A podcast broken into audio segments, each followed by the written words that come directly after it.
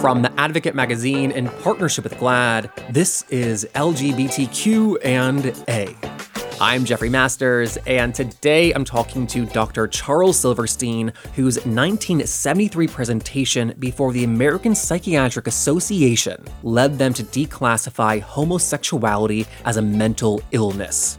And you know, with how much has changed for our community since then, I think we can forget what a crucial game changer it was for the movement to have it officially declared that the way we live and love is not a mental illness. It is not something that needs or even can be cured. And this fight, everything that led up to it, including Charles's role in it, is a subject of a really fantastic new documentary called Cured that premieres on PBS on October 11th, if you want to check that out. And of course, like any movement in history, Charles wasn't acting alone. For many years, he was part of the Gay Activist Alliance, or the GAA. This was an early activist group that was founded about six months after the uprising at Stonewall. Charles was a part of their protests and zaps before eventually going on to co write the 1977 landmark book, The Joy of Gay Sex. This book, along with being banned and burned, seized by custom agents around the world, this book really did educate generations of gay men about all aspects of gay life, sexual and not. So today we're talking about all of this with the now 86 year old Dr. Charles Silverstein. Here he is.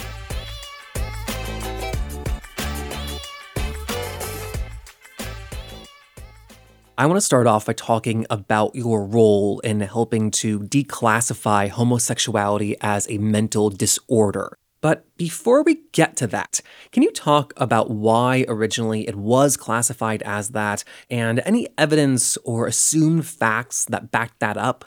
Well, everything about sexuality is based upon the moral beliefs of a society. And since homosexuality had been condemned as immoral. It, it just automatically was assumed that it should go into the diagnostic and statistical manual as a mental disorder. Everything that wasn't basically a heterosexual missionary position motivated by reproduction was considered abnormal. And homosexuality, since you know, you know you invariably you waste your seed was considered ipso facto a disorder. And so for you when you were getting your PhD and, you know, being taught this, did you initially believe that? I was very confused then. When I was getting my PhD, I was in the closet because I certainly was not going to let anyone in the program know that I was gay because that would get me thrown out. There was a, a period before I got to college where I wanted to change and I went into therapy for the purpose of changing. Obviously, it didn't work, and it never works, but it was what most people did in those days. I mean, now we refer to that as conversion therapy, but back then it was just considered therapy, right? Yes. If you were homosexual and in therapy, the only purpose was to be quote unquote cured. Yes, to change you into someone who was quote normal, meaning heterosexual. And that was that was my goal. All I accomplished is I had the opportunity of going to bed with some nice women who thought I was an appropriate match, but I wasn't. And eventually you did, you know, make this presentation before the American Psychiatric Association. Yes. Was there a debate about who would make the presentation, or was it assumed that this was kind of your field and you would do it? Since I was a psychologist, or at least working on my PhD in psychology. And it was decided that I should make the professional presentation, meaning the presentation of all the research and clinical work that um, suggested that homosexuality was not a mental disorder. And then Jean O'Leary, who had been a nun but was no longer a nun, she left uh, the church, she would make the presentation from the point of view of ordinary people about discrimination in the city of New York. So it was, it was a very well organized presentation. We knew what everybody was going to do. And because this was identified as a goal of the movement, it wasn't just like you guys thinking this would be good, like on your own. No, well, it has been started years before. Frank Kameny gets some of the, the credit for that. There are a number of psychiatrists who also were pushing to have homosexuality eliminated. Like every social movement, you always stand on the shoulders of the people who came before. Frank Kameny was not a part of this. Frank was a difficult person to get along with. Everyone who knew him would tell you that. He was a fierce fighter, but he could not have worked with us, and we, would, we wouldn't have had him helping us. I think with like people like Frank Kameny, like Jim Obergefell, Aimee Stephens most recently, you know, we connect historic events with people. Were you then connected with this? Like was it your name? I guess what I'm asking is like, did you feel like a, like a celebrity in the gay community? In, in some places my name is, is connected with it. But I, I really do like to say these changes that occurred, not because of any one person at any one time, but it's really the sum total of a number of people who fought, sometimes against the enemy, sometimes with each other, because we had lots of that. There is no one person that can claim responsibility for these changes. We worked together. I was chosen to make this, this presentation because I knew the research, I knew the data, and I could present it well. And so during this time, you were a member of the Gay Activist Alliance, the GAA, which was created in the wake of Stonewall. Right. I think it's an early gay organization that is important and yet not as well known. I just wonder if you can describe the group and what their goals were. They were a radical organization. Let me contrast it with uh, Frank Kameny. When Frank had demonstrations, everybody had to be a good boy and good girl. There was a dress code. Men had to wear suits, women dresses, shoes had to be shined. GAA was quite different. We weren't good boys, we were bad boys. And we wanted to be bad boys. And therefore, we were out there not dressed nicely, but dressed in ordinary clothes to make as much trouble as possible. What Frank and his group wanted to do was knock on the door of society and say, let us in. Oh, please let us in. What the radical movement in the early 70s did was not to say that we want to knock on the door. We wanted to fucking break it down and march through and tell society, we're changing you, you're going to change, and you better live with it.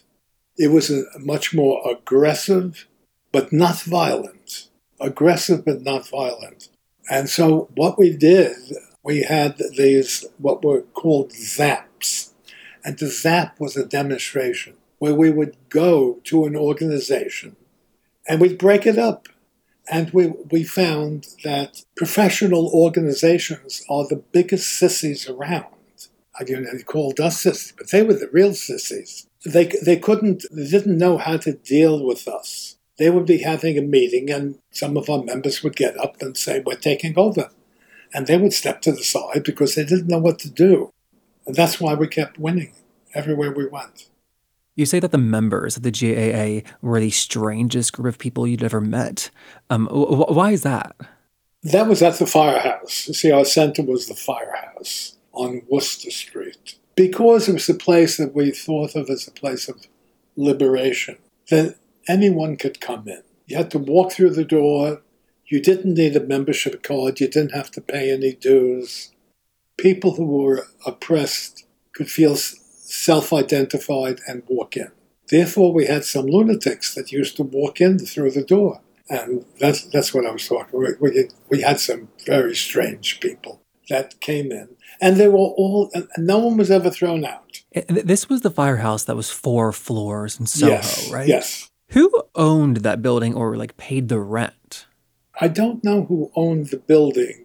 It was called the firehouse because it was a firehouse a real honest to goodness firehouse but no longer held the engines.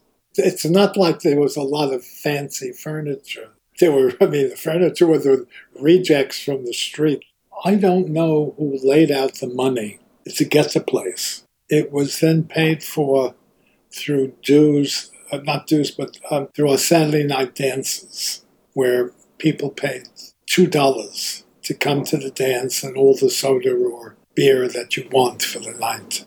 And through that, they, they paid the rent. Because the group, I mean, was an activist organization, but it also had this like social component Yes. For dances, for events. Yes, it has a big social component. And that was really very important. You know, at the dances, there would be a thousand guys there dancing. In the firehouse? Yeah, Wow. easy, a thousand. The meetings, the general meetings, were like Bedlam, would have two or three hundred people there. And it, it was mostly a young crowd, but there were older people who were watching us and appreciative that we were there. But since they were older, they had more secure jobs that they had to worry about. When you say younger, are you saying like teenagers or like 20s and 30s? No, no, no, no. Tw- uh, uh, late teens, 20s, early 30s. Oh, and so to your point, the older people had established jobs and it couldn't be found out that they were gay. Right, that had to be afraid of. And so, for instance, sometimes photographers would come in to take pictures of us, and it would be announced that photographer is going to be wherever. If you don't want your picture taken, come and stand on the other side. So it's a really big emphasis on discretion. Right. One of the primary problems about being gay in those days was a sense of loneliness and isolation. You could go to the baths and have sex with a guy and not know his name. You could go over to Central Park here and go to the bridle path and give or get a blowjob. Or you could go downtown to the trucks do the same thing. But there wasn't a sense of affiliation between people. What GAA did was allowed gay men primarily to get to know each other in a setting other than just sex. You got to know each other as people. You got to know each other's names. You might visit each other during the week. Now, it may seem strange today, but in those days we didn't do that. I've never heard anybody articulate it like that before. So, like when I moved to New York City a couple years ago, I was like, okay, where are my gay friends? And you're saying that during those days in the early 70s, that there was no conception of that. It was just kind of like one off experiences, not a community of people.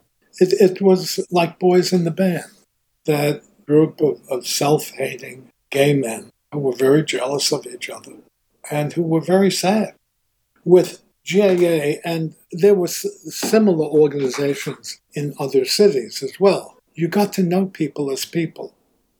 You laughed together. You went on, on zaps together, cursing the police or the city council or whoever you wanted to curse. And you had that sense of camaraderie. Wow. One day, at the end of the dance, we had a demonstration. We walked from the firehouse over to the building of a councilman who was holding up a civil rights bill. There's a thousand guys walking up the street and over to his building to shout as loud as we can at two o'clock in the morning and wake everybody up. That was our goal. In fact, he wasn't in his apartment. We knew he wasn't. Didn't make any difference. The point is was, was to have this demonstration, have the police show up, have the reporters and cameramen show up, and make a big simus out of it. Wait, wait, what? Big simus. Big a big deal. I thought you said you're Jewish. No, I am. I was clarifying what you said. we were like an organism in the street, marching up with a sense of camaraderie and friendship with each other. That sort of thing was different than what had come before. That kind of reminds me of something you wrote about in your book, For the Ferryman, about how during the earliest Pride marches, you would walk up to people and you greeted them by saying, Happy birthday. You said it was as if you'd all been reborn and this was now your birthday. And I just had never heard that detail before. Oh, yeah, we all did that. We did that every year. Not only that, but uh, at the firehouse, at the Saturday night dances, there would be an officer at the door. And when the person would come in, the officer would be there to say welcome and shake his hand. But you see, things like that were very important. They were meant to fight the isolation we experienced in those days. I mean, for instance, when I walked through those doors the first time and someone came over to me and shook my hand and said, Welcome, I was shocked. You know, the gay person in those days wanted to hide. Here, coming over and talking to me. And then in June, you would say happy birthday to greet each other. Yes, we would shake each other's hands and say happy birthday. That changed when it became a parade. When it, ch- it changed from a march to a parade, the whole ideology changed. We would walk up Fifth Avenue to Central Park. And in Central Park, we had what was called a gay-in, lying down on the grass, and you know people would be making out. There were some speeches that were being made that no one listened to. But then when it changed so that it began on Central Park West and marched downtown, and there was the the sale of beer and all the rest of that, the whole temper changed. Hearing you say all this, it, it, makes sense to me that when you went on to then co author The Joy of Gay Sex with Edmund White, it makes sense that that book, yes, is about sex, but it's also about community, how to find and build queer community in, in a non sexual aspect. It's there, you know, on every page. Yeah, as a matter of fact, when Ed and I first sat down to talk about the book, and we made a list of the entries, it was quite clear that a majority of the entries were not about sex. It was about community and it was about relating to each other. While most people, you know, think of all the, the dirty pictures, what we always thought our greatest contribution was is trying to write something that we would have wanted when we were kids. And that would be something more than just sex. That would be about community. I was so surprised by the use of the word fucking as a verb. Can you talk about the decision to use that word instead of any euphemisms or just anything else? As a matter of fact, the, the publisher of Crown, Crown's name went on it here. He called me in. He said, Why do you have to use the word cock? He didn't say fuck, he said cock. As if I didn't know what he meant. I asked him, What word you want me to use? And he said, Well, can't you use penis? And I, I said to him, Your cock is different than your penis. He said, What's the difference? He said, Well, your, your penis is a part of your anatomy, and your cock is what you fuck your wife with. Cock stayed in. Interesting enough, fuck was not objected to, but the word shit was. See, there were, there were sets of lawyers on both sides of the Atlantic reading all the things we had written and so we had lawyers there and here, and anyone could raise an objection, and often did. Was that the case in the later revised editions as well? In the later editions, there were no problems of censorship at all. And in those later editions, you added in sections about safe sex and HIV. This was the 90s. This book and the subsequent editions really educated generations of gay men but for you, there was no book like this. Where did you learn all this when you were coming of age? I would say I learned it on the job. So trial and error. Yeah, with lots of errors. In those days, there simply wasn't much around. You just had to to learn. I remember the first time I had sex with a guy, and it was a big learning experience. I didn't know what the hell I was doing. Fortunately, he did. Well, you also label that first sexual experience as the, you know, catalyst for your entire life of work. Yes, yes. You know, you decided at that moment to fight for acceptance. What was it about having sex for the first time that made that spark? Because he was such a nice guy. See, I, I had come to this with a sense of, of shame that I was bad. That's why I went into psychoanalysis for years. And here I, I met someone who was completely different, who seemed to like me and who certainly liked his life. And the, the, I'd never met someone like that before. because I never allowed myself to. And that, that changed things. There was this enormous amount of pent up energy. Know, and the guy is waiting to just explode. So exciting. You know, today, open relationships and non monogamy seems to be more prevalent than ever. Is that true, or are more people simply just talking about it more than ever before? Well, it's an interesting question you ask. We certainly have more relationships that are considered to be open relationships. We have more polyandry. In days gone by, you had less of them openly, but whether they existed anyway is an interesting question, and I don't think any of us have the answer. In other words, today, what they are, they certainly are more honest, whereas back in my day, 100 years ago, uh, people would, would lie. Now, you know, to what extent these relationships survive, I don't know.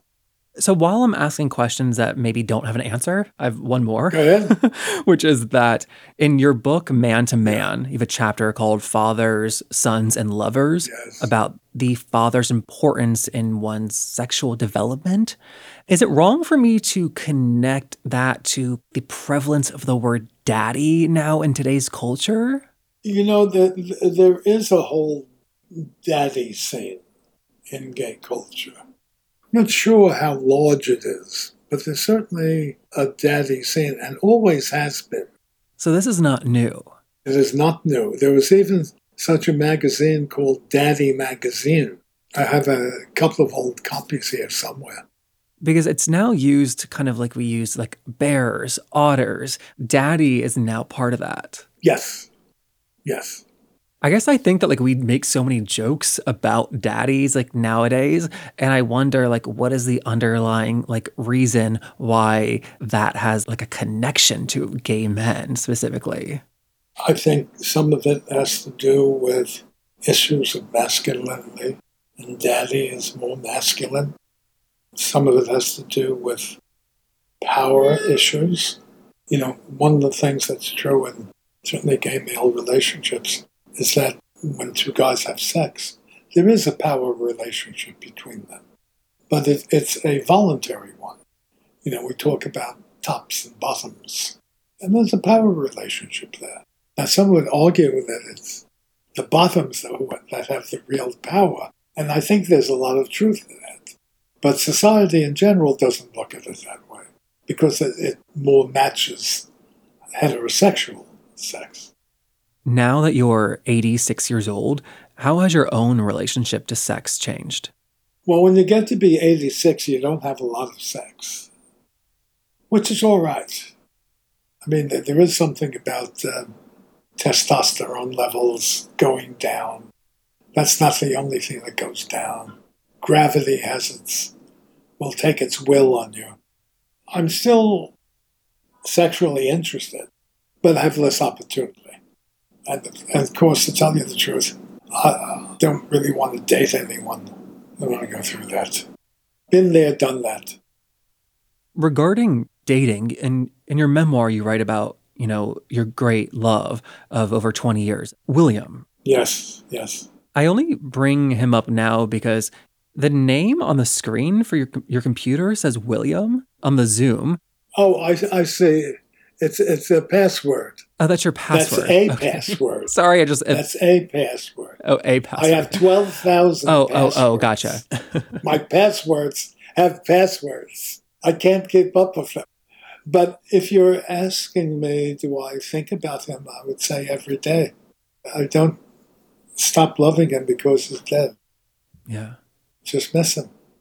and so losing him is that why you say you've no interest in going through that again No, no, it's because of how much work is involved. I have close relationships, and I'd love to have a close relationship with uh, another person, sure. But I wouldn't want to go through all the drama that one goes through to have a lover, husband, whatever.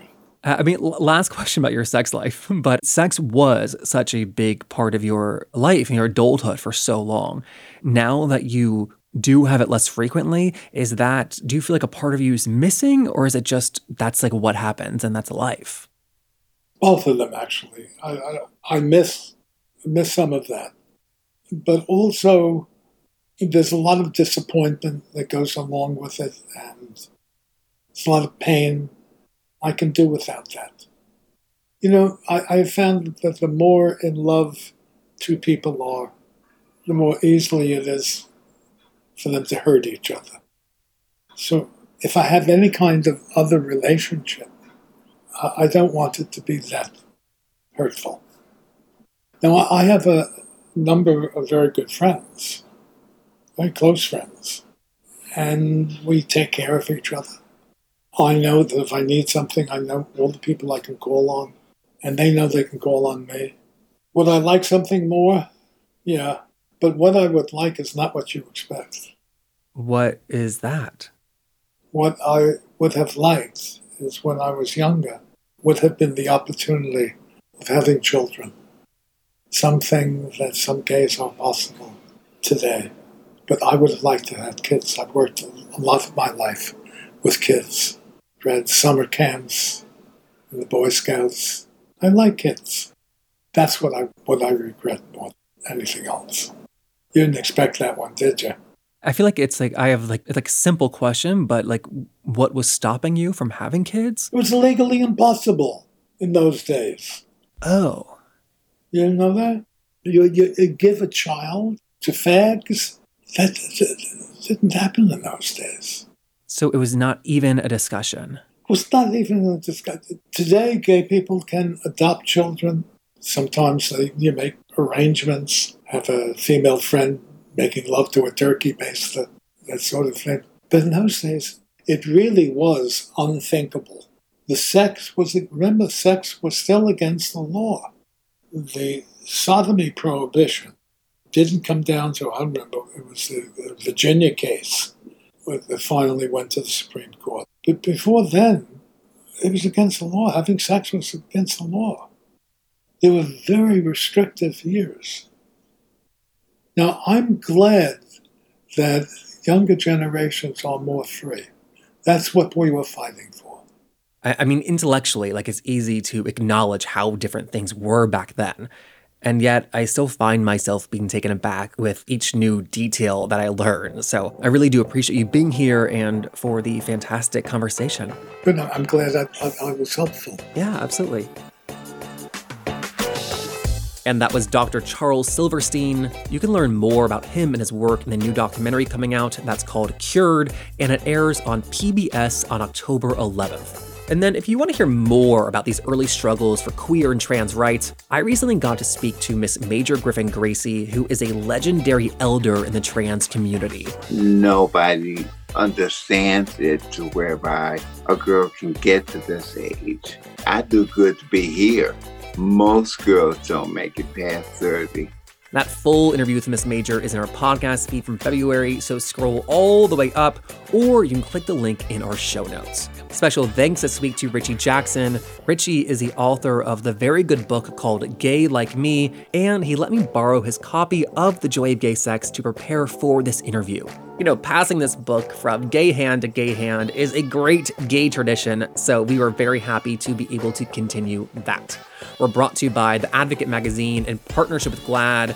I'm Jeffrey Masters. I'll see you next week with a member of the U.S. Senate. See then. Bye.